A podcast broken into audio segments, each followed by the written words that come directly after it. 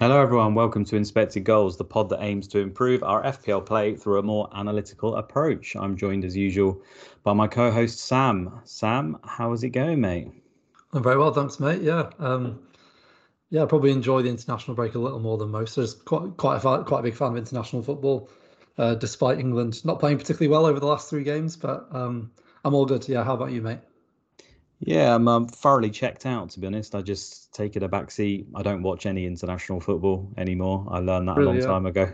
that I just I don't enjoy it, so I don't watch it. Um, I literally watch them at tournaments. I'm a proper casual international fan these days. Too um, much too much heartbreak, or you don't enjoy the because it's not the the standard isn't as high as the Premier League or the Champions League, for example. Yeah, I think it's a bit of both, really. I, I don't know. I think when you watch the teams in the Premier League, we're kind of spoiled. I mean, the, the level of tactical um, analysis, I was going to say, it's not the right word. The way the team's set up, the the approach, how they're drilled in their passing patterns, everything has obviously clearly been worked on for a very long time. They have very clear identities, and I just don't think it's really fair for international teams. They just get thrown together. They get a couple of weeks, and it's just a mismatch of people. Um, and I know maybe maybe people will say, you know, this manager's been in charge for four years or whatever. I still don't think it's any good when it's bit part, you know, just sort mm. of hmm. coming in and out. And um, yeah, I just think obviously a lot of the time we're playing against far worse opposition, and then occasionally we'll play against opposition that's kind of like it. And I don't know, it just doesn't really do it for me. I don't know why. Obviously, the tournaments I absolutely love, but it's also just to get a bit of a break, I suppose, because mm. um, yeah, busy life, so it's hard to keep up with it all. I get so, it. I get it. I think that's one of the things people don't appreciate about international football is that just lack of coaching time in general.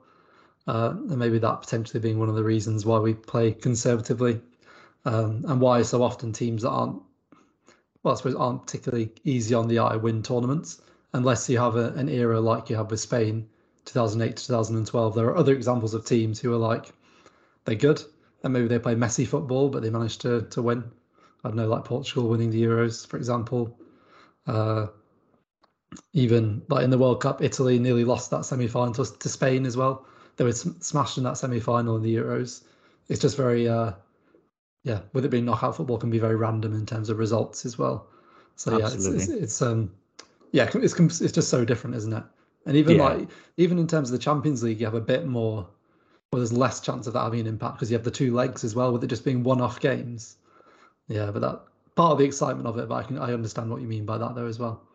Yeah, the last time, I mean, I used to, when I was younger and I had more time, I'd, I'd watch it a lot more. But generally, Spain, that's the last team I really enjoyed watching. Obviously, that era where they won like two or three tournaments in a row was hmm. just, I loved watching it. I know that wasn't for everyone, right? I saw loads of people going, oh, it's so boring watching this tiki-taka football, but I, love that stuff, to be honest. Yeah. And it's easier for them because the majority play for the same team at Barca.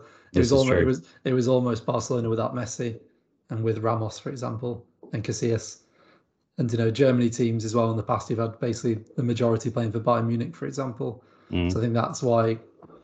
Yeah, another thing that people maybe don't appreciate as much with England is just have the complexity of that, and having to. It's not as simple as just putting the best eleven players on the pitch in terms no. of the best performing at club level. So, yeah, but um, yeah, I, I still enjoy watching it, and yeah, similarly to you, also love the um, love the tournaments as well. Looking forward to it.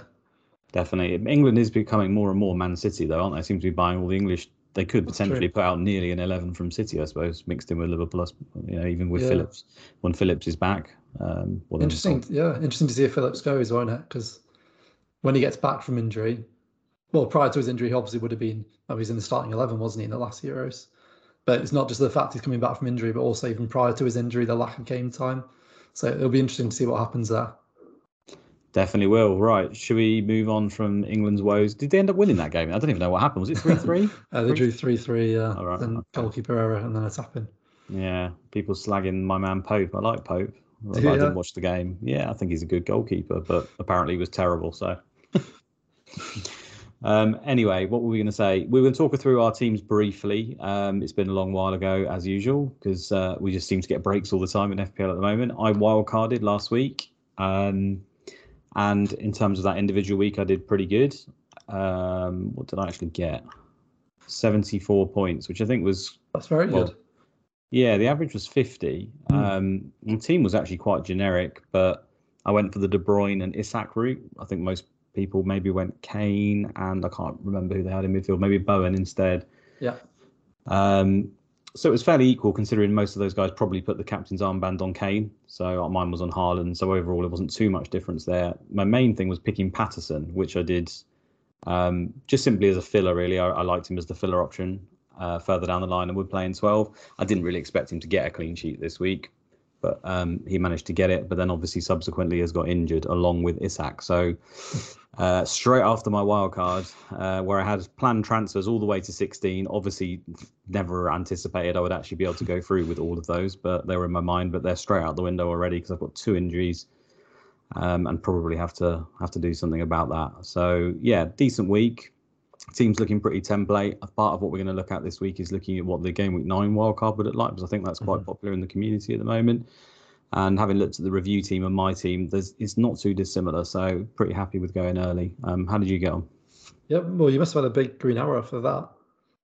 Um, yeah, I never look at live and how much of a big arrow, but I'm sat at 40k at the moment, so yeah, well, I'm doing all right. That's brilliant. Um, I'm no nowhere near you. I'm still just outside the top million, but had a really good game week finally. Not not nearly as good as yours, but it was good because I didn't wildcard and I managed to save it. Uh, it was a funny one because I I was in quite. Oh, I, I chatted about it on the last podcast. So I won't go into too much detail, but essentially I could play uh, 11 players with a minus four, which I did to Captain Kane. So that that paid off, which was great. I ended on 64 minus four, so 60 points, which got me a hefty green arrow when I didn't expect one at all because of so many people wildcarding. Mm. So I went from about 1.8 million to about 1.2, and it's only just, a, in fact, it's only a bit over the average, isn't it? So it shows how close it still is. Um, but yeah, more importantly, it's, it's set my team up really well now. It's not dissimilar to a lot of wildcard teams, and I'll hold that wildcard until game week 13 is my plan uh, at the moment, unless anything goes disastrously. In in classic FPL fashion, one of the funny things that happened was I I basically could have played 11 without a hit. Uh, but but the reason I took the hit is because if I had played, if I hadn't have taken the hit, I'd have had to start Reed. oh my god! Got ten pointers. So he, was sat first on my bench. Um, but I took a minus four to not play him.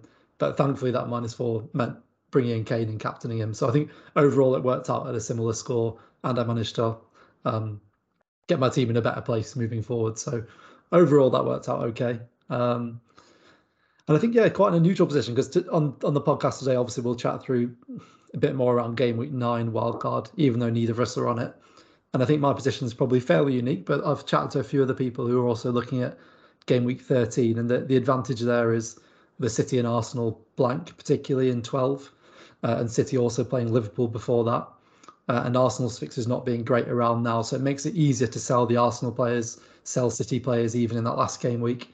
Um, maybe not even worry about bringing Salah in immediately, where some people need to try and find a transfer to do that. Um, but I can hold off and then in 13 bring back in. Uh, it'll probably be triple Liverpool, triple City, and triple Arsenal at that point. Mm. Um, we'll look at the fixtures in a moment, and yeah, from 13 onwards, those three just look absolutely brilliant. So I think it at that point I'll have a big advantage, only for four game weeks, which is quite unusual for a wild card. But it's just a bit of an odd season, isn't it, with the uh, Definitely. with that, that force wild card in 16. So um, yeah, I'm, I'm, far more pleased with where my team is now, having been able to hold that.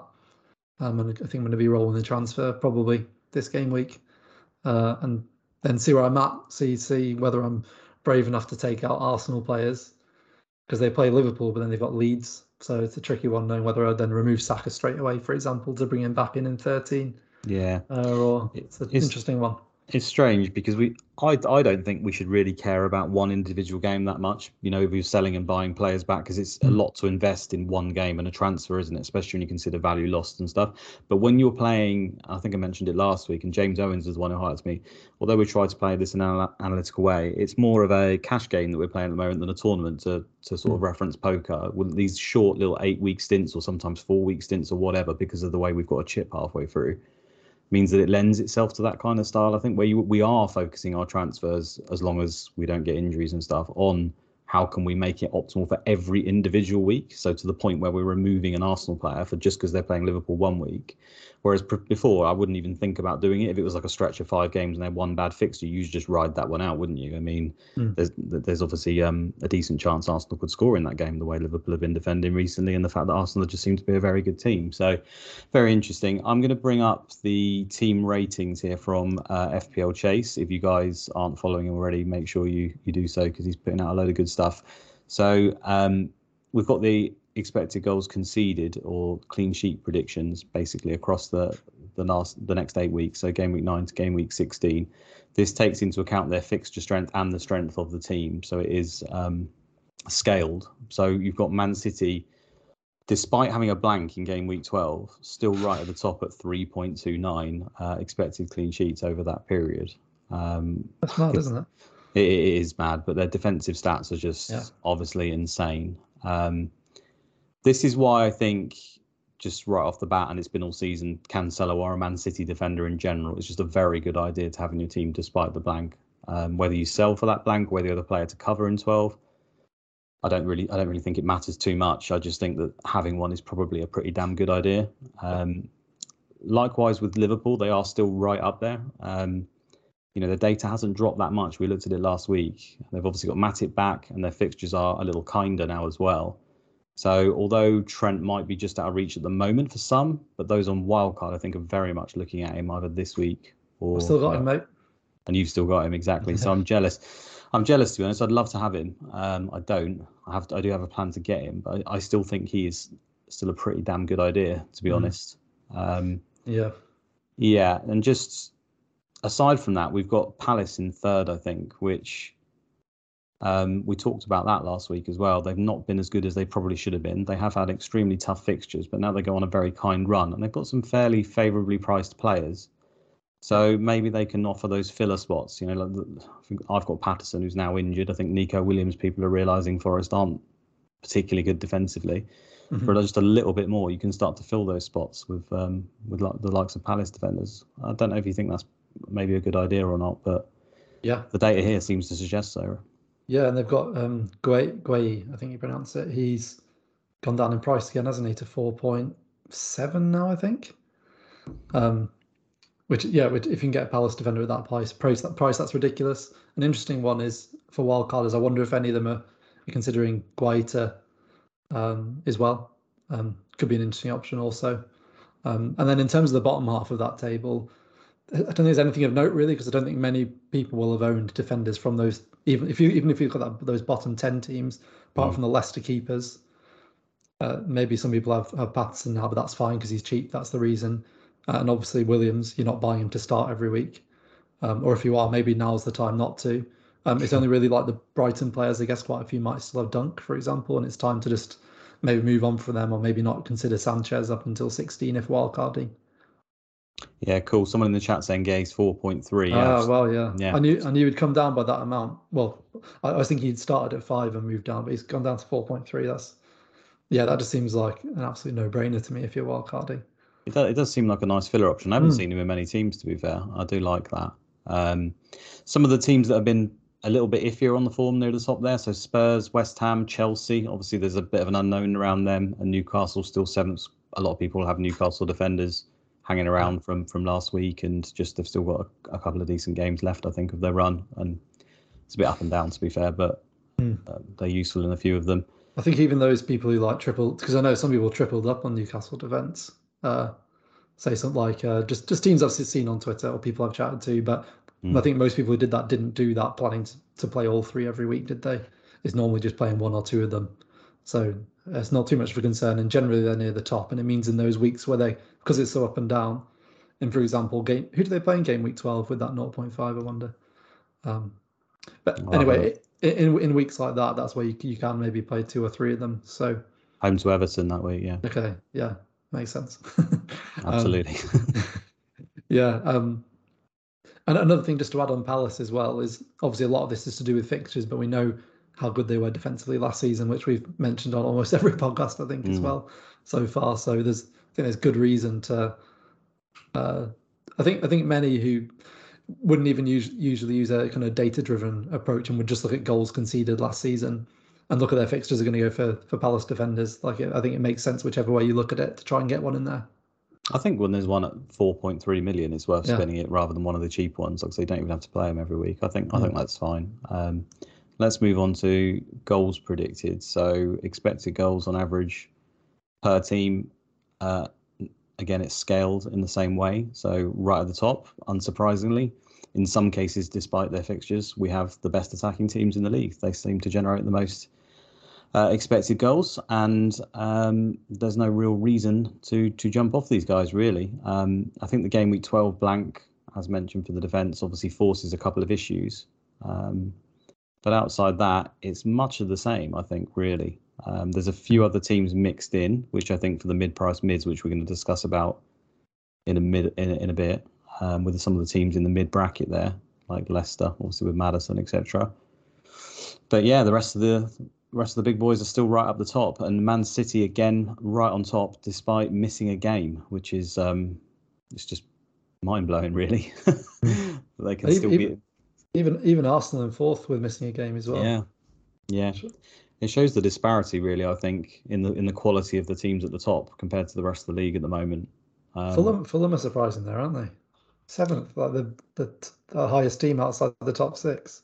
Yeah, the fixtures are just so good for them, aren't they? That's why everyone yeah, has has got Mitrovic either last week, this week, or is looking to get him, just because the sustained run is so good for them. And you know they're not they're not um, standout on any of those weeks, particularly, are they? Uh, they don't even reach two on any of them, but it's just consistently good games. Mm. Mitrovic is an absolute no-brainer um, to have up yeah. front there. So, something I would say in terms of bearing in mind and looking at this, it doesn't mean automatically um, you discount teams at the bottom because a lot of them are, you know, for example, if you look at West Ham there, their good fixtures are all weighted like towards the next four or five game weeks. Mm. They've got a lot of good ones coming up uh, immediately, so you've got to think about when you're going to play your transfers um, in general. But there will be some players that you do hold now until 16. So it's those kind of players that, as as always, we go for those top teams um, uh, as well. Yeah, and it always comes down to individuals, right? This is the teams expected, and obviously different teams have a variety of different scorers. And you know, in the case of West Ham, if there's going to be a goal, you would hope uh, one of Bowen or Antonio, if he's on the pitch, are probably the most likely candidates. So there's still options, of course. You'd hope um, if you own, own them anyway. yeah, if you own them, of course. If you don't, well, don't, don't care about it. It's funny, like Antonio last season, well, it was such a ridiculous season, wasn't it, from an FPL point of view because of his start compared to the rest of the season. But yeah. I've not, I think all season I've not seen a single team with him in. Like he's just not even worth considering. Just too expensive, wasn't he? Yeah, it's an interesting one. Um, yeah, no, interesting stuff. And I guess we can use this now to kind of think about what we do if we're on game week nine wildcard, which is it's interesting thinking about it when you're not on it because obviously we've not been uh, thinking about it specifically for our own team. Mm. So that, that might be beneficial in some ways because we're coming to it fresh uh, and coming from a more general point of view and not thinking about the own biases of, of our own team value, for example, losing value on players. Yeah. Um, then in the uh, same also, in the same breath, though, obviously, when you um, start to put the team together yourself, if you're not there manually clicking it and seeing how it all puts together, you start to miss the little nuances of who you have to miss to afford mm. another person and stuff like that. But yeah. like I say, we look we looked at the review team, and I, I don't think it's too dissimilar to mine. Um, I flicked over to uh, at Lego Marnie underscore FPL on Twitter's fixture ticker here.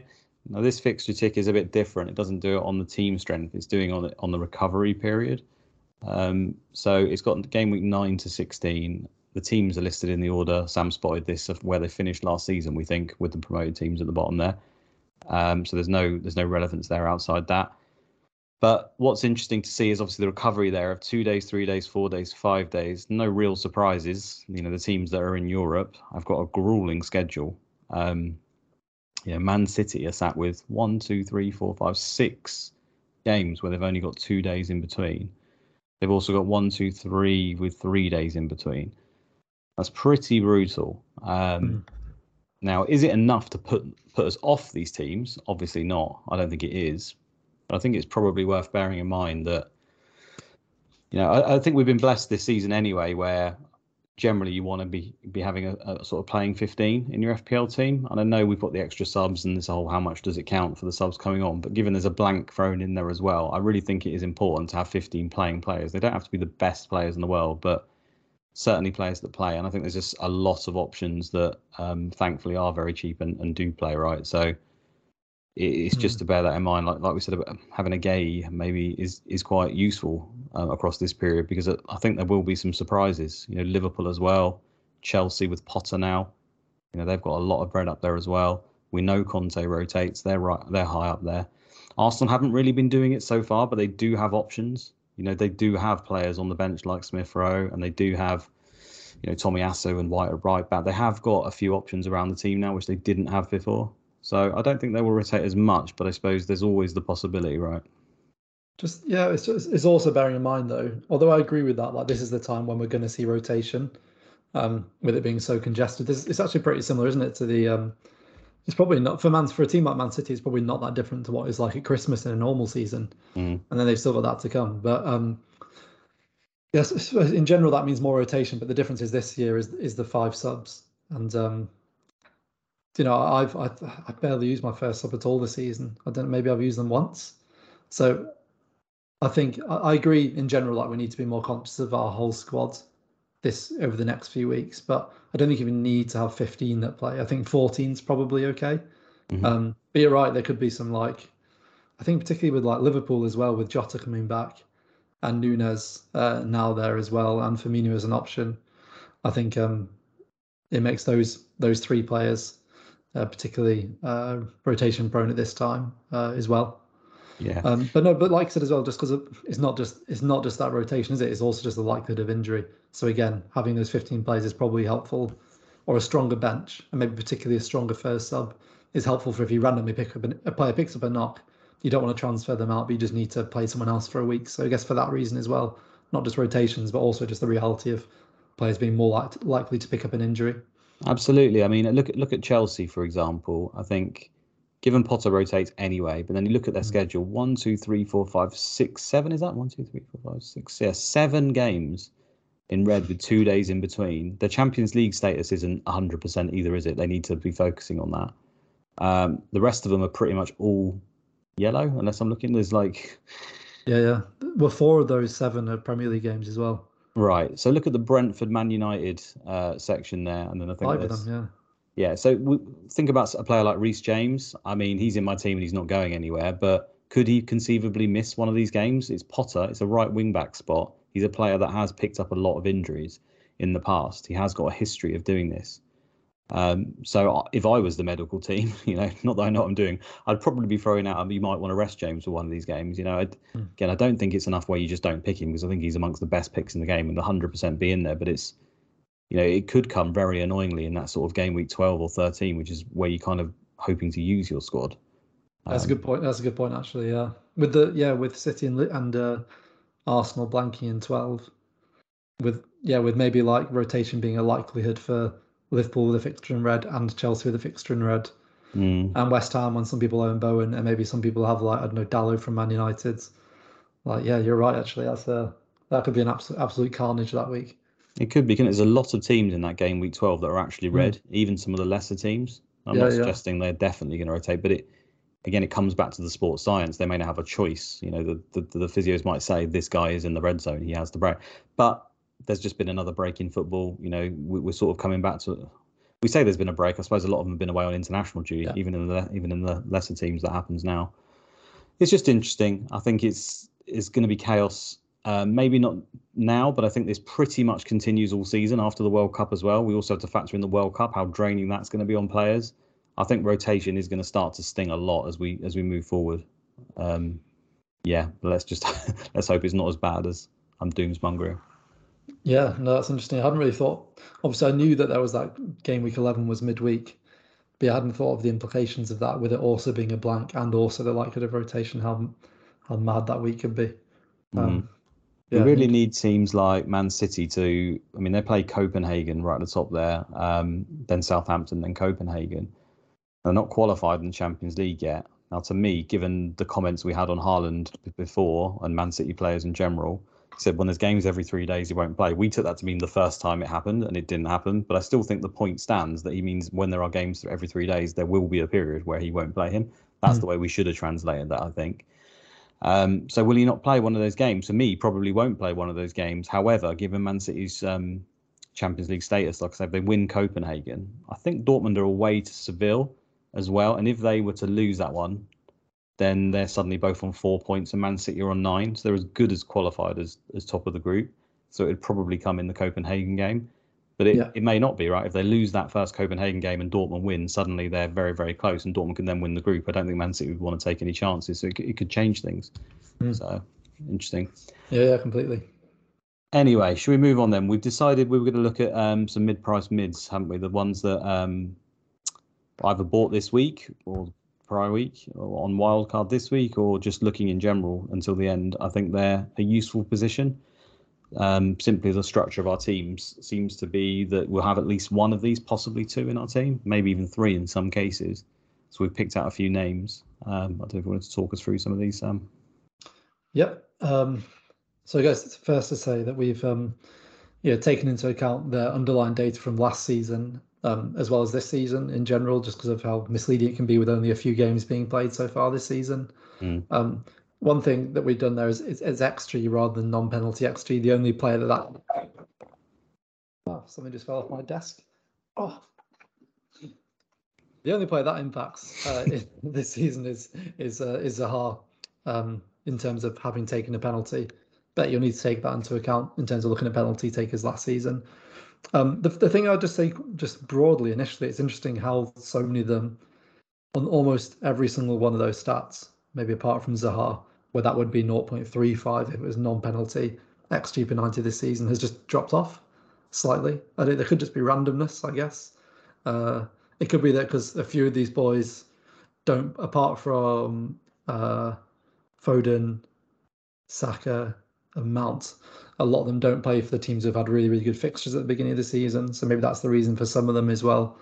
Um, so yeah, I, I, just I just just think that's interesting. And the thing we've got in that in that last column as well is the um, is just the predicted points according to FPL reviews massive data model uh, as well, and that's from nine game week nine through to game week sixteen. Just for those uh, who are listening, we'll try and mention the numbers as we go.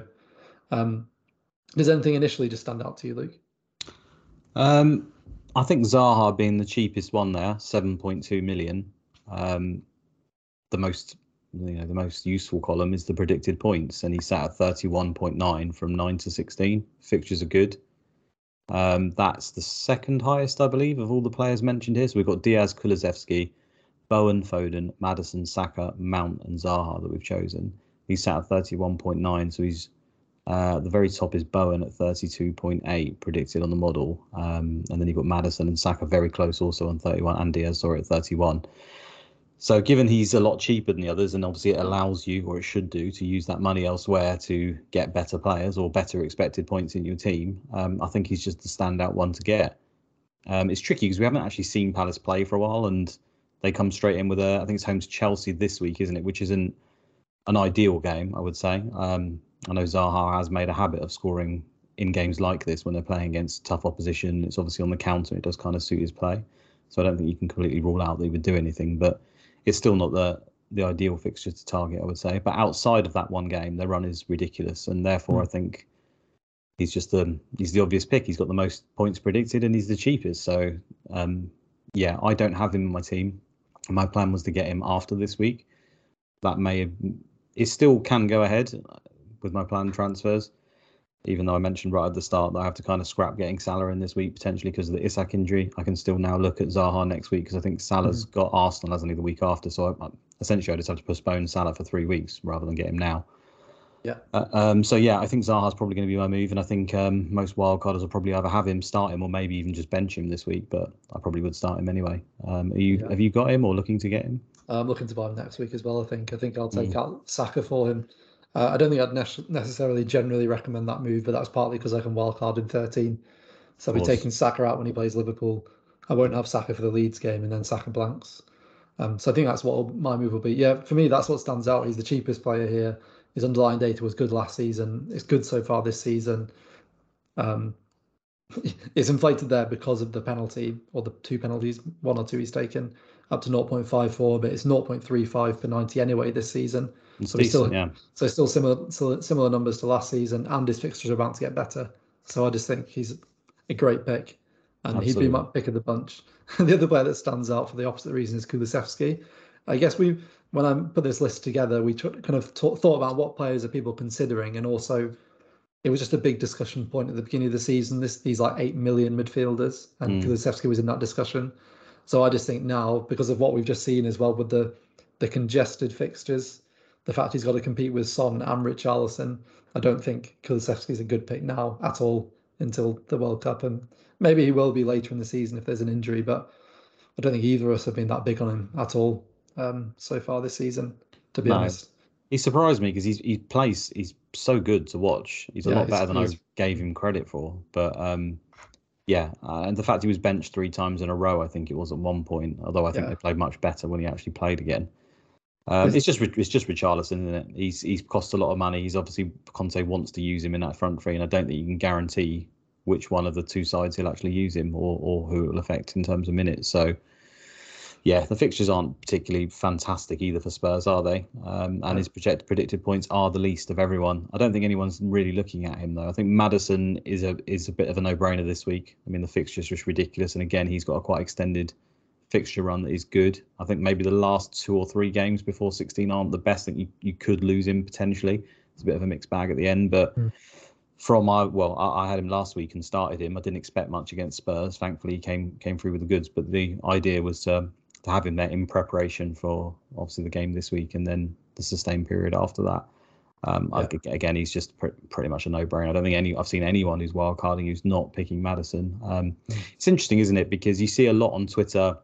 We part of the why we do the show is we like to try and cut through any narratives that we see, and um, you know the the strength of a team or how well they're playing or seems to affect people's decisions so much in some areas. You know, like they, no one wants Solanke, no one wanted Pukki last season. There's numerous players who think, well, they're just bad. You know, they play for a bad team. Like Bowen for West Ham's one, um, where it hasn't gone so well. Um, but when it comes to Maddison, because obviously he's been getting points, people are happy to to pick him. But Mm. Leic- Leicester are dreadful. they have been Yeah. dreadful for quite a while. I suppose the the other argument for that is the fact that they just always seem to score. Right, that's what they'll throw back to me. Um, but I just find it interesting that the, the narrative seems to be picked and chose depending on depending on them basically if they have scored points or they haven't scored points. That's the way I, I look at it. Um, Yeah, yeah, completely. I mean, just firstly, just on Maddison, like he's been, I think he's been a- a brilliant player over the last year or so, and a big, I'm a big fan of him in general.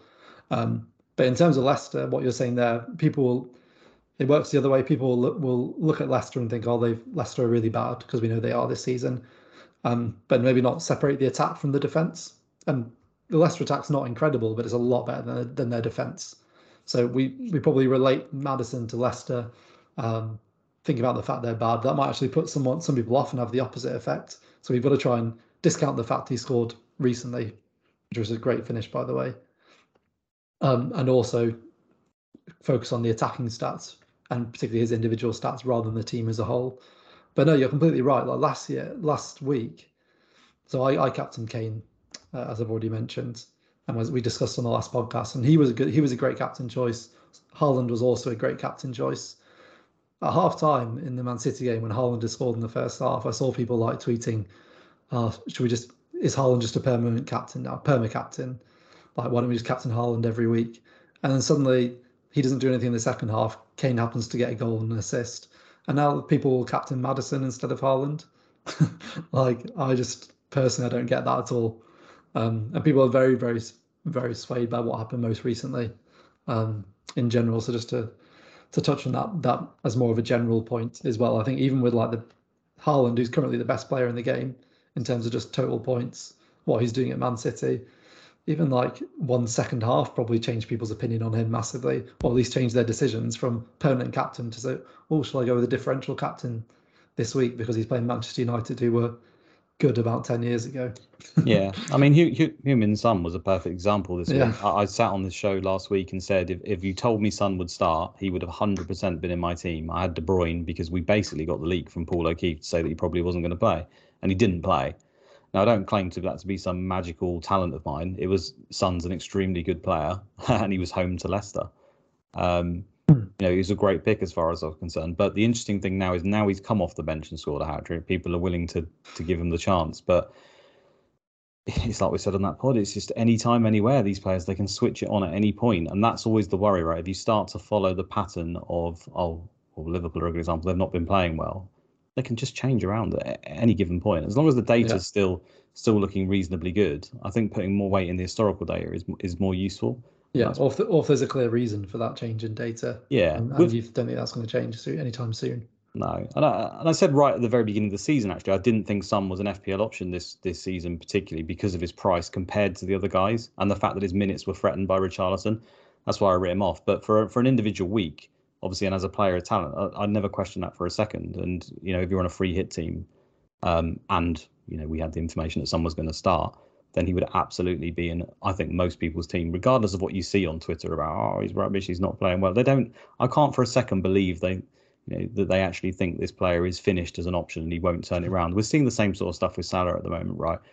Um, you know, there's nothing that tells me that Salah is finished as an option. I can't foresee anything apart from Salah, you know, being as good as he's been in the coming yeah. games. Um, you know, maybe there is a, a, massive tactical shift, and when because we still haven't fully seen, you know, Liverpool fully at it. When they've got Thiago, Matip, you know, maybe Núñez is starting up front or whatever. You know, if we've got sustained data to say that there's something different, fine. But at the moment, I think it's very, very marginal the difference in his in his performance.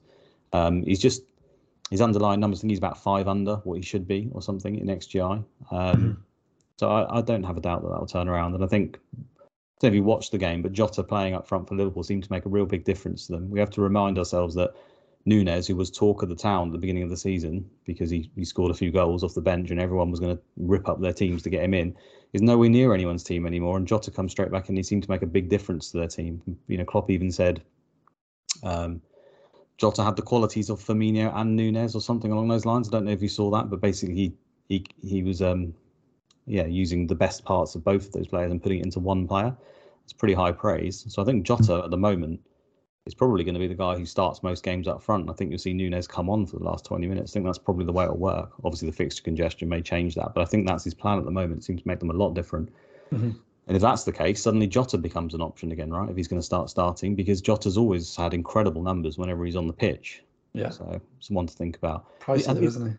He, is he now a forward as well? I, I think he's nine, he's nine as well. I think isn't he this season? Yeah, that's ridiculous. Yeah. So so Price would probably write that off for a start, but yeah, yeah, it'll be interesting to see how it goes. But it's just it's how quickly the narrative changes. That's what I was trying to get across there. We're seven games in, and already we've had many many narratives around a lot of these teams that have quickly either been disproven or changed, and then straight away they start up again with with new stuff based on the last week. Um, it's it's hard not to do it. You know, we we've all got eyes, we all watch it, and we're all fed it by the commentators. But that's what we're trying to aim to do is to cut through that. Right? We won't always get it right, absolutely not. Mm. Um, but I, I, yeah, it's hard work, isn't it? I suppose because when you're on Twitter, you feel like everyone feels that, but really, it's probably about two or three people that you follow, and suddenly it's like, oh, everyone's thinking this, but yeah. maybe it's maybe it's not. Maybe it's us getting overexcited. well. well, a perfect example of the Twitter bubble is a lot of people considering Solanke this week, and I checked his own ownership, and it's less than one percent. Is it really? Wow. yeah, still less than one percent, and that will change, I guess, and we'll come on to oh, well, him. It definitely but, will. Let's switch even, over, sure. Even though, even though it hadn't, uh, yeah, even though a lot of people haven't bought him yet or are planning on buying him, um, that's still lower than I expected. And in terms of the other players on here, we've touched on Diaz already, Kulusevski we've touched on, as well as Foden with potential rotation. Maddison, we've touched on, Saka already. The other Bowen I think is the other one that's interesting that people will probably might have a problem with just because the fact he's quite uh, quite highly owned by analytical people into who are into FPL analytics. But he's been really poor this season. A lot of people think. Um, but having watched the game on the weekend, the last game, game week, I think it's the first West Ham game I've watched this season. He could easily have had a return or two. Um, and uh, yeah, I'm more interested in, in, his stats last season and the fact that um, they've got a good next few fixtures. Yeah, he's got 32.8 on here, which is the mm. highest of all the players. He again, this is without penalties apart from Zaha, but he does have penalties, so we could just get lucky. You know, Probably, I, yeah. Yeah, you could just get lucky and you can get three penalties in the next, you know, eight weeks or whatever it is, mm. um, to, to to subside that. Um, and yeah, I still think he looks the most dangerous. His stats have dipped a little bit, but it's a small sample. It's seven weeks or six weeks in some cases for some of these teams. Um, yeah. I don't doubt that you know West Ham just not going to score goals again. They're pretty much the exact same team. If anything, they've they've improved their squad. I would say overall, hmm. and um, people can sort of point at Europe, but I think they rotate quite heavily in that, and they have had that in recent years anyway. So I don't think it's a massive issue. I think it's just a matter of time for Bowen, to be honest. Yeah, yeah, I agree. I think we've covered all the main points there on that slide. Luke, do you reckon? Yeah, like, def- we think Zaha's great, Maddison's great. There's some concerns about rotations for other players, and don't buy Kulusevski. yeah, I think on the Foden one actually, just briefly after after yeah. the blank, I think Man City have got a really really nice run, mm. and I think it's been shown so far that Foden, when he's available, he will he will generally play for Man City. You know, he'll either be on that left wing spot or in the cases where Grealish is brought in, he will play on the right wing spot. Um, and Man City's attack is generating the most XG overall and the most predicted goals. So if you want a cheaper way in than De Bruyne to, to sort of double up on their attack, I don't think Foden's a bad option at all for him after 12. I think in my plan at the moment, I'm looking to get him in, I think, for maybe it's 15, I think it is, Saka to Foden, I've got planned or something like that. Um, mm-hmm. Those last two weeks at least.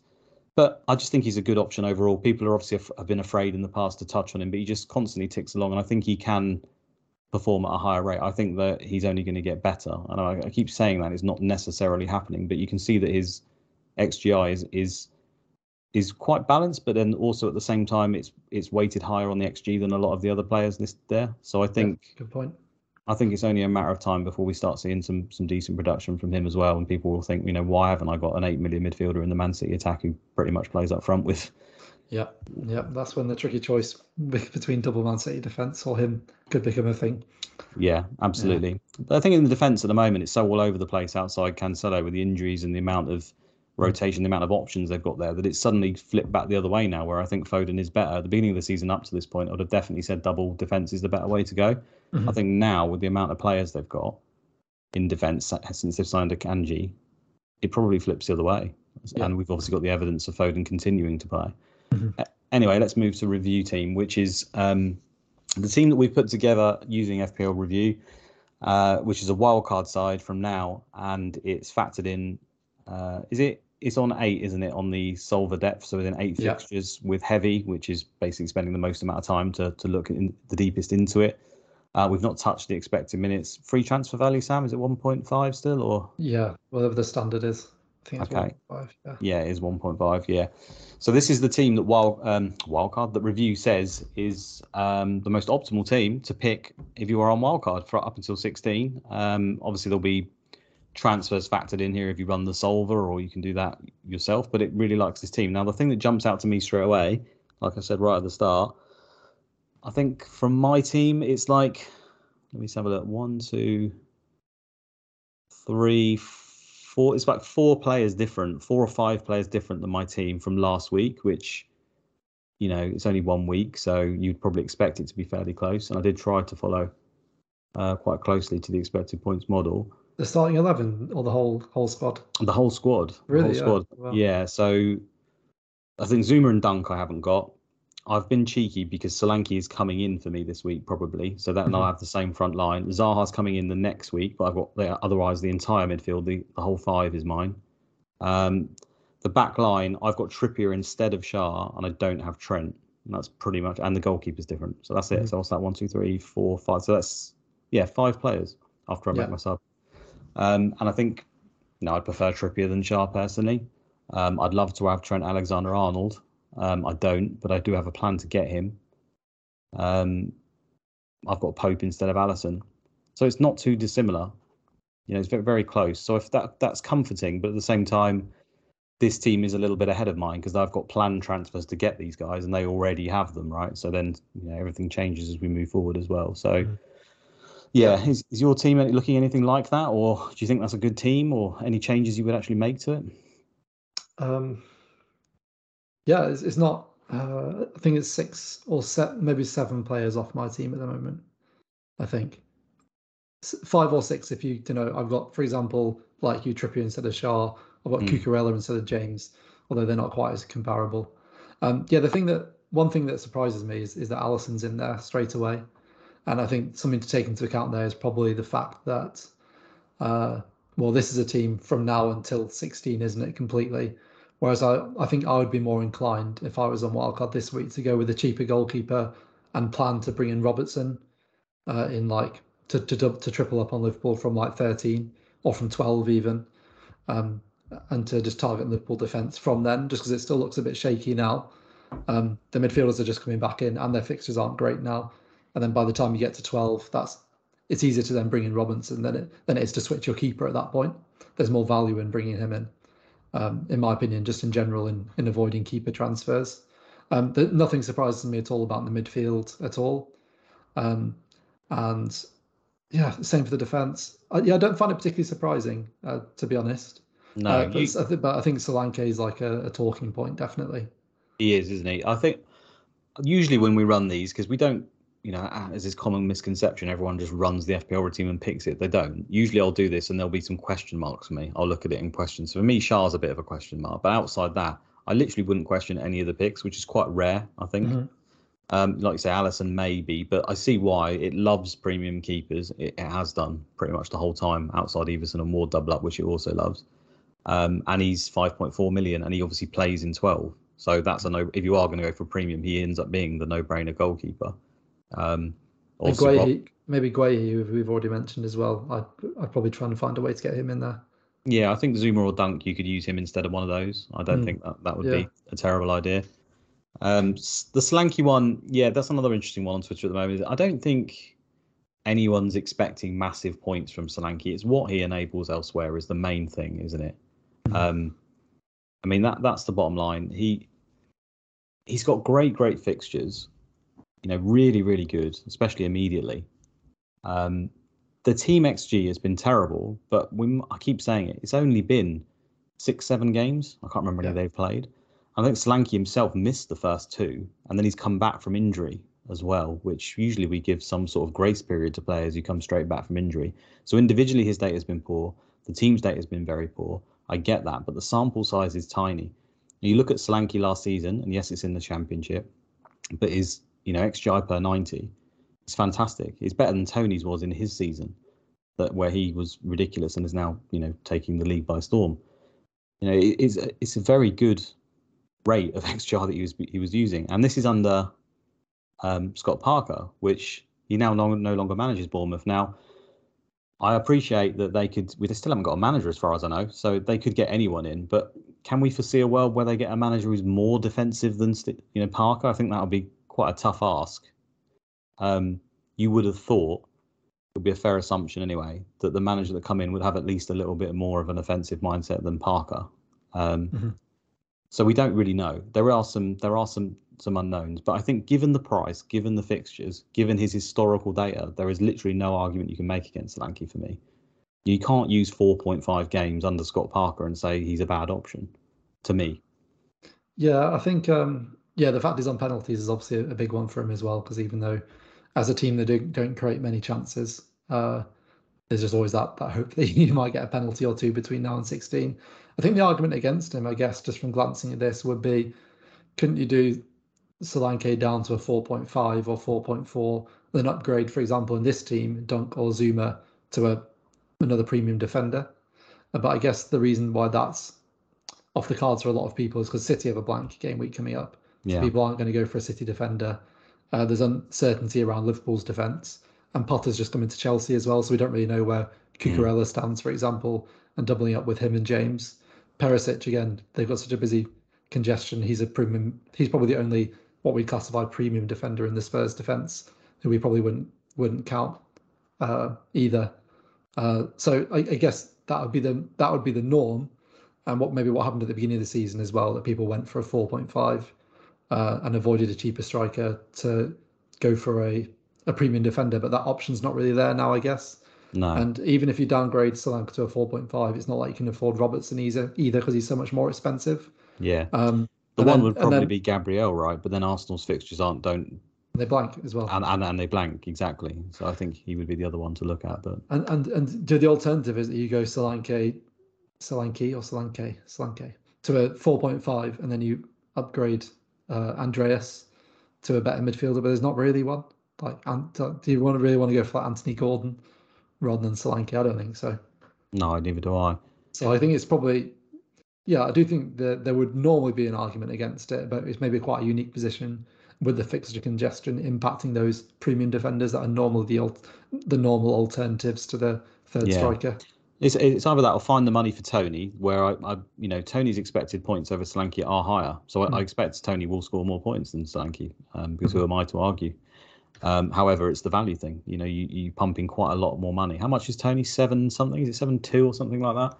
It's quite expensive. Yeah. Um, you know, so then suddenly you probably have to lose Trent on that team, which some people might be prepared to do based on yeah. how they've been performing so far. But I personally wouldn't. Yeah, he's seven point two. You know, you could bring Trent down and you could take Solanke up to Toney. Again, I, wouldn't argue. I think that's that's okay. I think that's fine. But I personally would prefer Solanke and Trent Alexander-Arnold. And you know, it's not we, have seen this so many seasons now. At that price, you know, Pukki was around this price. Norwich were dreadful as well, and I know they were. People will probably say, well, it was a more attacking side, but yeah, we, we don't know what manager Bournemouth are going to get.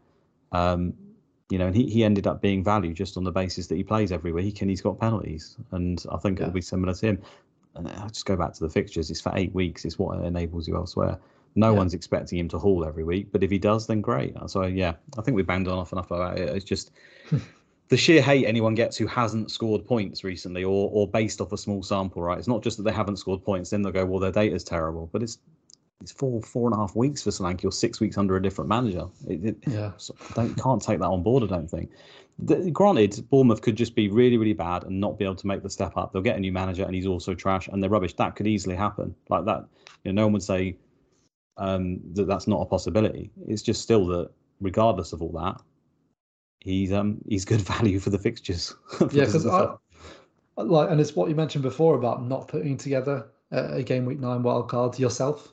Like for me, when I just heard it on on face value, I'd, I'd have been thinking to myself, well, why are people going for Solanke when the options there are Mitrovic or Toney instead, uh, or you can have um, yeah when there, there are other better striking options. But yeah, it's when you start to put together a team, isn't it? And I wouldn't be surprised if a lot of people who are heavily criticising it aren't on, aren't on wildcard this week, so haven't had to think about what that offers you mm. as an alternative. They can mm. think of it just directly. Oh, you only need a little bit more money for Toney, So surely you can find it somewhere. But no, if you look at if you look at this team, I can understand why a lot of people on wildcard um, yeah. would go would go from completely. And I also, if you go back to our very first video or maybe our second one, where we showed like our initial drafts, maybe two or three weeks before the season, I think you had you had Solanke in your team. I think Luke. I did, yeah. You didn't end up with him in game week one, but he was there because review loved him. Absolutely, he was benched for review nearly every week. So in the end, I thought I'm not going to do it. But yeah, review did love him, and it does continue because it does put a lot of weight on the historical data. So yeah. fair enough if you don't. But I've already mentioned it. I think you pretty much in this team at least, and I think this will be very very close to most people's wildcard team, whether they're even on review or not. I think that would surprise some people, whether they even use it. It would probably be very close to most people's wildcard team. It, it's losing Liverpool somewhere, which some people may be prepared to do on yeah, the basis they have, you know, Salah down to, to either a De Bruyne or a Son, Trent down to someone else, Alisson again down. Maybe you can change Solanke into Toney, but is that worth sacrificing a Liverpool player? One of the best, you know, these are some of the best players we've had in the past, like God knows how many years now, five, six, seven years um, you know, top tier picks. I'm not just going to throw them out the window after six weeks personally. So there we go. So Probably... one, one, one, one minute, one more thing is one way you can do it is go Alisson down to Iversen. and do the Leicester double up. Yeah, yeah, that, that does actually allow Toney over Solanke. In this team, it does anyway. So if you okay. feel if you feel that passionate about Toney over Solanke, maybe you go with a really really bad keeper who's basically guaranteed one point every game week. So I don't think it's advisable, but I wouldn't be surprised if a few go down that route. I think you know. Do you know what? That gets a, bad, a lot of bad press for good reason. The Iversen will double up, but again, their fixtures are so good, and at that price, surely he's going to eventually end up being some decent value because of what it allows elsewhere. You know, if if Toney outscores Solanke by I don't know nine points or something, or even more, then it's quite hard to actually find goalkeepers that are going to score more mm. than that in most cases. However, an Iversen Award have somehow managed to do that so far. I, I don't think they continue to be as bad as they have been, right? Surely that's not possible. Uh, yeah. yeah, maybe. Because they have been absolutely horrendous, haven't they? But they the, the, interesting thing is that Ward's Ward's particularly been poor. So actually, if you look at their goals conceded compared to the chances they've given up, XG conceded, they're conceding even more than you'd expect because of Ward. Now he might just be going through a bad patch, and that might change as well. Or they might switch him for Iversen and he'll improve them in terms of post shot XG or however you want to describe that. Um, so it's one of those things, isn't it? Because they're both four. As soon as they get one clean sheet, people will be thinking, "Oh, why don't I own them?" and if they happen to get, I can't remember who they played last week. I, I can't remember. Spurs. They, Spurs, yeah. If they happen to get a clean sheet there, which I know was very unlikely, but say it just happened, how many people, like how many more people would have them have them both on oh, wild card night? So many because they think, oh, they've just got a clean sheet against Spurs. Look at the fixtures. So you never know. Maybe some some people out there will just go for it, and maybe they'll turn out to be absolute heroes. we'll see.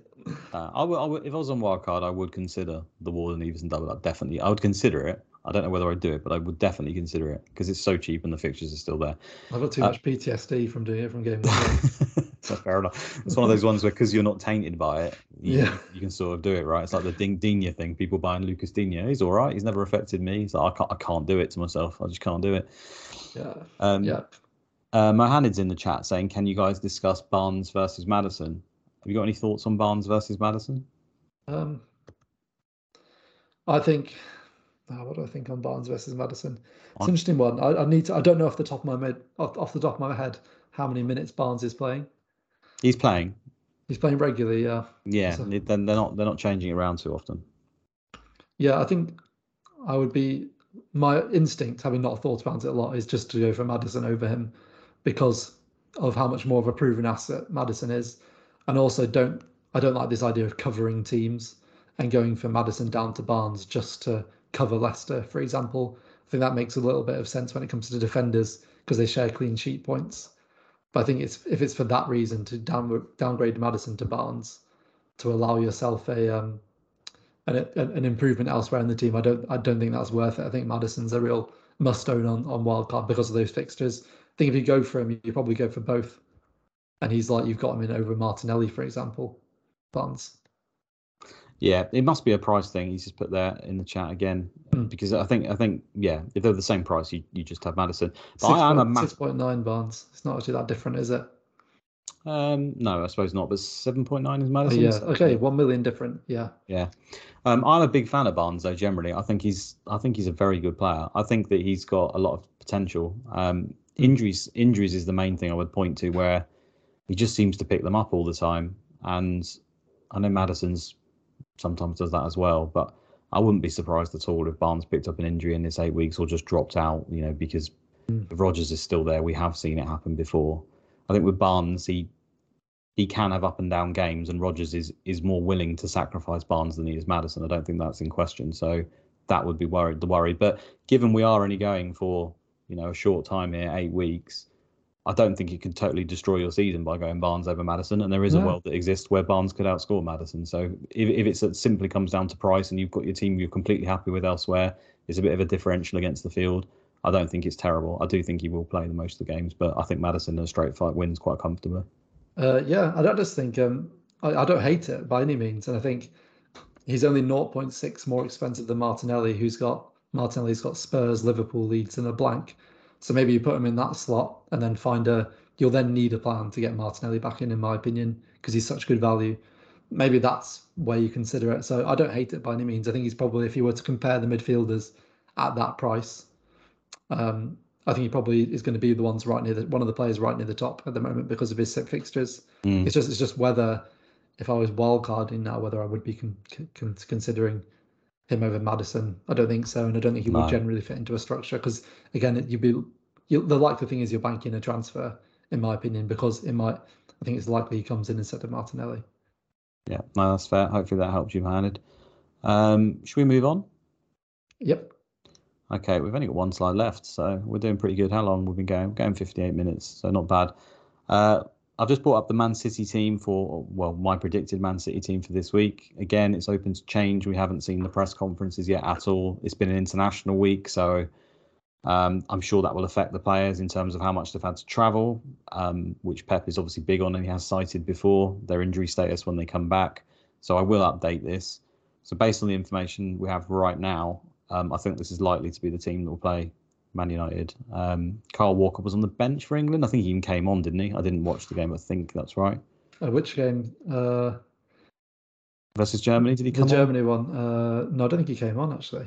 Oh, didn't he? I thought he did, but maybe maybe he did, but he definitely didn't start. No. Okay, I think he was on the bench. I'm pretty sure I saw him, so that would suggest to me that he's probably back.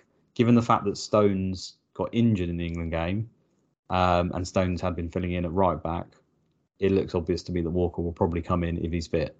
So he'll be at right back. Cancelo therefore will be at left back.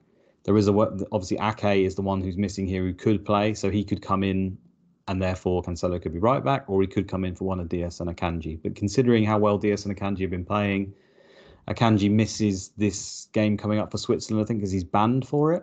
He actually scored and assisted in the in the international week as well. But it's more about his progressive passing. Um, you know, with Laporte out and with Stones out, they really lack that in the back line. Ake's not quite as good as it. Dias isn't quite as good as it. So I can't. I really think Akanji will play that simply because of his progressive passing, and then Dias, you know, when he's fit, he generally plays. So I think that's highly likely to be the back line on the information we've got at the moment.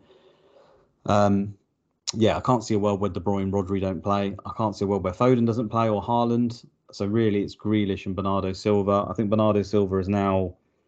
He didn't start the first few games of the season, but ever since then, he's pretty much found a place for him, regardless. Um, he is playing. I think Bernardo Silva's playing tonight for Portugal. I think he's he's starting, and Gundogan came off for Germany, having played. So it might. I think there's a, a slight element of risk there because Gundogan is potentially more rested. However, I think Bernardo Silva serves this game better because he. We all know that Man United will try to counter on Man City. I don't think that's up for debate. I think that's the way they'll try to beat them. They'll try to suck up the pressure and then they'll try to counter with the likes of Rashford, right, and score the goals. Pep always says in these scenarios that he likes players that take the time on the ball and they try to stop that counters by obviously not giving the ball away. So that lends itself to me to having Bernardo Silva in centre midfield and also Grealish on the wing. Because Grealish, obviously, that is his main talent is to is to pretty much hold on to the ball, make sure the ball doesn't turn over, and keep possession of it. So I think Grealish will play left, and Foden will play right, and Bernardo Silva. So that's my rationale picking that team. Makes But we'll see. Uh, on Walker, mate, I just I just checked it. He he I've forgotten he came on in the first half because Stones got injured. Oh, okay. Yeah, Yeah. so he played. He came on in the thirty seventh minute, so played about an hour. Okay. Cool. So that's that looks pretty settled to me. Then that Mm. he'll play. Yeah, yeah. So yeah, I'm, I'm- I mean, like I say, we're uh, this is ahead of the press conferences, so things may change. But to me, that looks a f- fairly famous last words, fairly predictable Man City team this week. However, I did get 10 out of 11 last week and 11 out of 11 the week before, so we're on a bit of a roll, and I hope I can keep up with it. I think Bernardo Silva's probably the dodgiest, but I think you play Bernardo Silva in a game like this; he's just too good. Yeah. And Haaland, Haaland's playing tonight, isn't he? As Um, Oh, I didn't, I didn't know that. Okay, He's- so yeah, he's playing in Serbia tonight. I've just checked. okay. Hopefully, he doesn't get injured. Yeah, so it's a it, it, well, Mitch, it's him and Mitrovic up against each other. Oh yes, whoever, whoever wins, whoever wins goes up or something. I don't know. However, the Nations League works. Yeah, no one knows. You you, even follow it, don't you? Promotion somewhere. I have, no, I have no idea how the Nations League works. Okay, just watch the games regardless, right? Okay. Yeah, there's divisions and I don't know. No. it does it, it does add something for teams uh, who are lower ranked in terms of it can help them get qualifiers for bigger tournaments. So it's, it's way better than than international friendlies, definitely. Yeah. and we sure play we play more teams that are similar standards to us now as well, uh, because it's tiered as well. So overall, it's a good thing. But I don't. I've never looked. I don't know exactly how it works. Hundred percent. You know, you know twice as much as me already. Um, we've got a few. Uh, any question? If you guys got any questions, put them in the chat for us now live if you want. We'll try to answer them. Um, Rehan Amin's put one in there. He's just put thoughts on Guaita and Iversen as a goalkeeper combo. Yeah. Um, yeah, Iversen's interesting, isn't it? Because I think if I was to do that, I'd probably just go Ward instead of Everson. To be honest, I think uh, there's every chance Ward could be dropped. But if I had to guess, I'd go with the I would go with the backup who's currently playing. Uh, in terms of Guaita, it's actually a similar thing. I think um, I would I would bank on yeah I would bet I, I would I would think that Guaita doesn't lose his place and keeps playing. But you've always got Sam Johnstone there, haven't you, as backup? So um, you never know. But yeah, I, I, if if you're willing to take that risk, which I think it would be, yeah, I like it personally. I think because we've what we've mentioned with the Palace fixtures and how good their defense was last season, I think having a, a Palace defender or keeper is, is good. Yeah, I find it hard to remove my bias on this one. I, I just don't think Guaita's that good. And I think it's Mm. mentioned a lot on Twitter that there's a chance he could come out. And we did see it last season that it happened. But I do think at the same time, he also had a bit of a finger injury. So it kept sort of plaguing him a little bit and he'd be in and out. I think I'm tainted, similar to what I said before, is I got him instead of Ramsdale, I think, halfway through the season because their underlying data was better than Arsenal's and he had better fixtures. And it was absolutely tragic. Now, I shouldn't let that affect me, but it does subconsciously. And I just think, therefore, Guaita may lose his place at some point. And it's it's pretty much based on nothing, isn't it? It is a hunch, like you said, that Johnstone's just a good goalkeeper, and we feel like he could come in. Um, I think something that's been cited is his ability on set pieces and crossing. Guaita doesn't come out and claim, but from what I understand about Sam Johnstone, he doesn't do that either. So I don't think that would actually change anything. Mhm. Um, I think it's slightly risky, but if Guaita suddenly is dropped and you miss one game, right, and let's say Iversen isn't playing as well, you get super unlucky. You've essentially just booked yourself in one transfer in eight weeks to change that, and it might have to come in the form of a minus four. So if you're willing to risk four points on it, you know, because you think he's going to outscore the other goalkeepers by four points, then you just go for it, right? Because he may just play, like you say, he may just continue to play. I think that is still the most likely scenario. Yeah. Um, Jack Walker saying De Bruyne to Salah game week eleven sound okay. Um, Um, I I'll just do it. Sorry, go on, mate. You go first. I mean, I, I had either De Bruyne to Salah down for this week if I could have done it um, for my own team because of the injuries. I might not be able to do that. Alternatively, I had that down for um, game week 11 or 12. So I Yeah. think in, in 11 they play Liverpool, don't they, or something? They play each other in 11. Yeah. Yeah. So switching De Bruyne to Salah for that week, I think I'd be more than happy to. I'd prefer to have Salah in that game. I think first of all he's at home. I think he's a better FPL pick in general than De Bruyne. And I think you know if you're just going for what's happened in previous games or whatever, he seems to give Cancelo a really really hard time. Every time they play, Salah seems to perform and give Cancelo a, a real problem back there. So you know, it's not it's not like a you have to do it one at all. But if you've got a luxury move, I'd certainly prefer to have him. So I think 11's fine, and I think if you can't do it 11, then 12's also fine. I think you know Yeah. you, you have to you have to save it for a week. Then obviously Man City aren't playing, and Salah is, so that's a no-brainer if you get to that point. Yeah. I would just do it in 12, I think. Yeah. Um, yeah. It, they play each other. And also, if there's one game you have to pick all season where you know De Bruyne is going to play it, um, it's going to be against Liverpool. It's going to be their biggest game of the season. So you don't need to be worried about rotation that week. So I, similar to you, I prefer Salah, but I'd only do it if I felt I had absolutely nothing else to do, essentially. Yeah, So um, I, I, I wouldn't be surprised if if that week if there's a better move you could do and just delay that by a week. Um, to bring, particularly because Liverpool and City are playing each other, there might be another player you can bring in to start uh, that might improve that, or maybe you try and improve depth because of rotation potentially in 12, as we've already mentioned. But yeah, it, it seems fine, but consider waiting until 12 as well. But we don't have to make that decision now. yeah. Did we get any questions on Twitter at all, Sam, that we could look at? Yep, we've got a few here. So um, from Mark, FPL Positivity, is Madden is Maddison an absolute must this game week? Is he worth a hit and losing a promising player like Trent or Toney? Uh, Um, no, not definitely not. No, no. I mean, yeah, it's a great game on paper, but taking a hit for a one week player, and he's not even, you know, we're not talking about. I know he's been doing well and he could easily score, but we're not talking about a player who, you know, usually is hitting three or four goals in a game and can completely decimate. You know, you haven't got Haaland home to Forest like me as captain, like an idiot.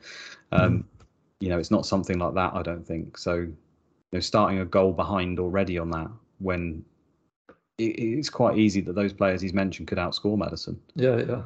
Yes, it's just a no. That's just an easy no for me. It's an easy no because it's an easy no anyway for a minus four, I think. But for a minus four to replace two players that a lot of people are looking to buy at the moment, uh, two two really good players in the game, I think it's a definite no personally. Yeah, you just ride it out. So I think that's quite a straightforward one. Um, this one's interesting from FPL Gato.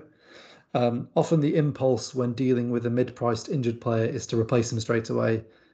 With bench op- options like Andreas and Neco Williams, may it be prudent to wait a week, roll and assess landscape a bit with two free transfers flexibility? And he says he's talking about Isak here. So you're actually in this position, I guess, Yeah. yourself, Luke. I am, and I have considered that. Yeah, I have considered that because I because I want Salah quite a lot. I feel like I could do De Bruyne to Salah, bench Isak, and just play Pereira. I think they're home to Newcastle, aren't they? Uh, yeah. The thing is, I've got two Newcastle defenders, so that's I don't like that, but I think it's certainly an option. Like that could end up outscoring it quite easily. You know, I, I could do Solanke in, he could blank because you know Bournemouth have been bad, and Salah could go mad versus um, versus Brighton, and it will be, and especially if I put the armband on Salah to do so as well. Um, you know that that could be a quite a big difference there. Mhm. You know, so yeah, it's an option I've considered, and I think if his team is set up in such a way where he's happy to play his first sub, I think that's fine, especially because the price rises and falls, just non-existent at the moment. I think you'd probably be able to get to this. You know, Isak doesn't look like he's going to go down. You know, you might you might have to do it the week after. Um, but yeah, if you're happy with the first sub, I think generally that's that's the more analytical way to play, isn't it? To try and bench your, your transfers whenever you can. If you stick it into review at 1.5 free transfer value, it generally will err on the side of keep your transfer because the information and the power of two transfers is more valuable. So yeah, I think it's fine. Yeah. Yeah, makes sense. Uh, I think um,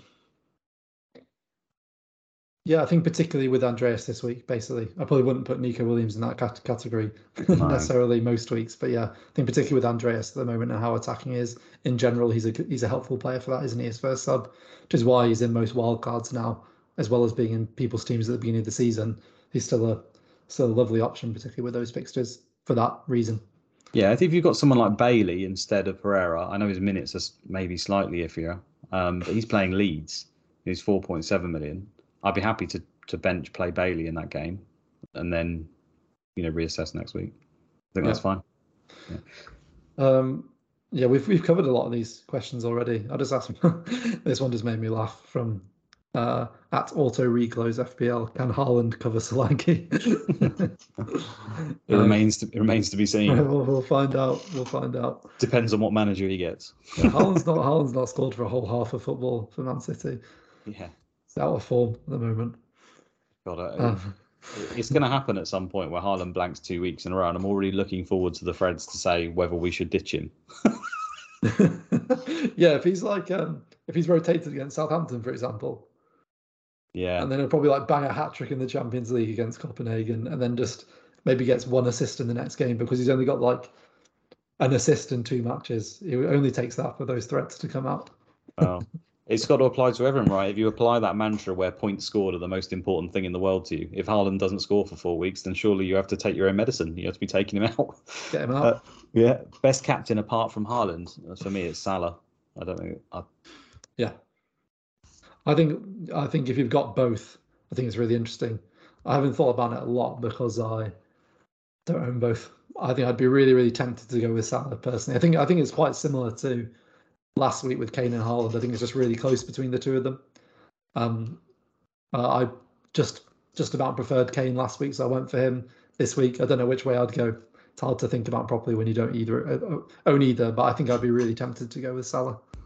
Yeah, I'd be tempted as well. Interestingly, on the review team you gave me, I think obviously this will get updated as we get closer, but it's got Haaland for seven two, 7.2 points this week and Salah for 5.4, I think. It's so small on my screen, which is obviously a very significant number. So mm. to review heavily favours Haaland, which is surprising because it's been very pro Salah to this point. It, you know, that's based on Haaland at 77 minutes. So I think it's probably to do with the fact that given the nature of the game, you can be even more confident on his minutes. But that's a lot further away than I would have expected. I would have personally been tempted to look at Salah as well. Very, very tempted. Yeah. I I wonder if that has been moved forward a game week or something like that. I think it has been. I think that might be actually so that's the game week nine wildcard team, but I wonder if that's actually currently. Oh, I see what you're saying. I think that yeah. might currently be on game week ten with those projections. Okay, check just it out, then, guys. Yeah, I would just so I'll double check that. I think, but I think that's probably the case. Um, but yeah, I think it's close between those two. Yeah. Yeah, it shouldn't be that far. That would that that makes sense to me. But yeah, uh, yeah, but I'm actually quite because I'm going to be captaining Haaland. I'm quite excited to do it because I've gone against him quite a lot this season and was went with Salah for too long well, I back my decision now. And then last week, it's just so nerve wracking when you don't own him because you just know like he could. Last week, even not owning him last week, I think he was playing. He played Wolves, didn't he? Yeah, and they had someone sent off as well. Yeah, they had someone sent off in the first half, or early mm. in the second half. He'd already scored one. You're thinking when you don't own him, like he could score four goals here because mm. he can. so he's just so scary. He's so scary not to captain, uh, and felt very nerve. Felt, it felt very nerve wracking. So I was proud of myself for holding my nerve. Um, but I'm excited for captaining him and just relaxing when he's playing. I've just checked it out actually. Sa- yeah, so you're right. So we were on a yeah. different week there. So Salah's on 7.1 and Haaland's on 6.9. So close enough where it's barely barely noticeable. And given this will update as we get closer as well. So yeah, yeah. tough, tough, tough to see. Maybe have a little think about how many minutes he plays tonight. Then might be worth considering, which will probably be 90. I've seen when he plays for Norway. Yeah, I don't think there's going to be a problem against Man United, though, is there? Unless unless it's sports science, like we've always already mentioned. Um, yeah. David Hughes has said thoughts on Patson Daka, or just get Solanke. And I think he started the last two, hasn't he, Daka, if I remember rightly?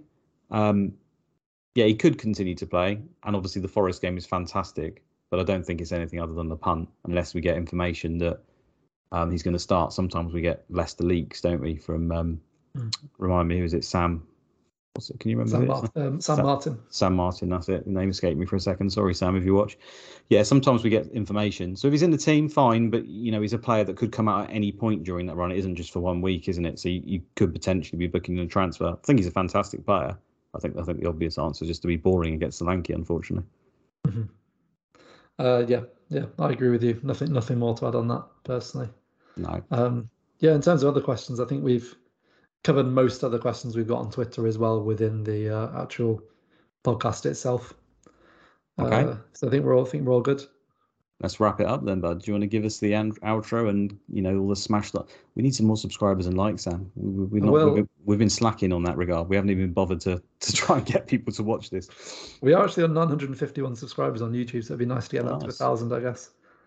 Um, that'd be nice. And um, yeah, one last update quickly on the review team that we run, where we just do what the review team recommends. I had an absolute disaster on wildcard, so just to update you on that, the team got it wildcarded in eight. It only got 41 points, and it's, it's had really bad luck with captaincy all week, all um season. Sorry, it's captained. It had Kane from the beginning and kept captaining Kane and didn't own Haaland, and then and now owns Haaland and Solanke. and Went down that route straight away rather than in nine, nine and doesn't have Kane. And Captain Haaland last week didn't have Kane. Has triple Newcastle defence. had that wiped out last week, so it had a pretty brutal week, but it looks well set up um, as well. And it kept Salah on the wild card, even wild carding in eight, which most people didn't do, which again is quite interesting. Yeah, on the bench. Yeah. Yeah, just just captained him and and benched him. Um, so I guess whether it captains Haaland or Salah will de- depend uh, whether those minutes are adjusted uh, on the website before um, before the weekend. Yeah. At the moment, it will be Salah. It might have the last laugh. It usually does. We'll see. All right. Thanks for that, guys. Thanks for joining it, uh, joining us. If you could, uh, like we mentioned, drop us a like, add some comments if you can. Just share it out and about. Me and Sam really haven't got the energy to even bother sharing it, apparently. So if you could do that for us, that would be awesome. Uh, and we'll continue to try and uh, churn these out and um, during the season. And it's going to get hectic, isn't it? I think you're away for the next two weeks, so I'm going to have to find a substitute. I am, I'm afraid. Yeah, so there'll be someone else filling in for me the next two weeks, and then I'll then I'll be back hopefully with a few good game weeks under my belt. We'll see. Love it. Love Um, it. Positivity. yeah, thanks for everything for listening, everyone. Really appreciate it, and yeah, good to be good to be back podcasting. We actually said we'd podcast last week, and then forgot that it was an international break. Yeah. um, Um, Sue but us. Yeah, yeah, there'll be plenty to discuss for you and whoever it is after this weekend as well. Um, yeah, and thanks everyone for listening. Really appreciate it. All the best. Catch you later, guys. Bye bye.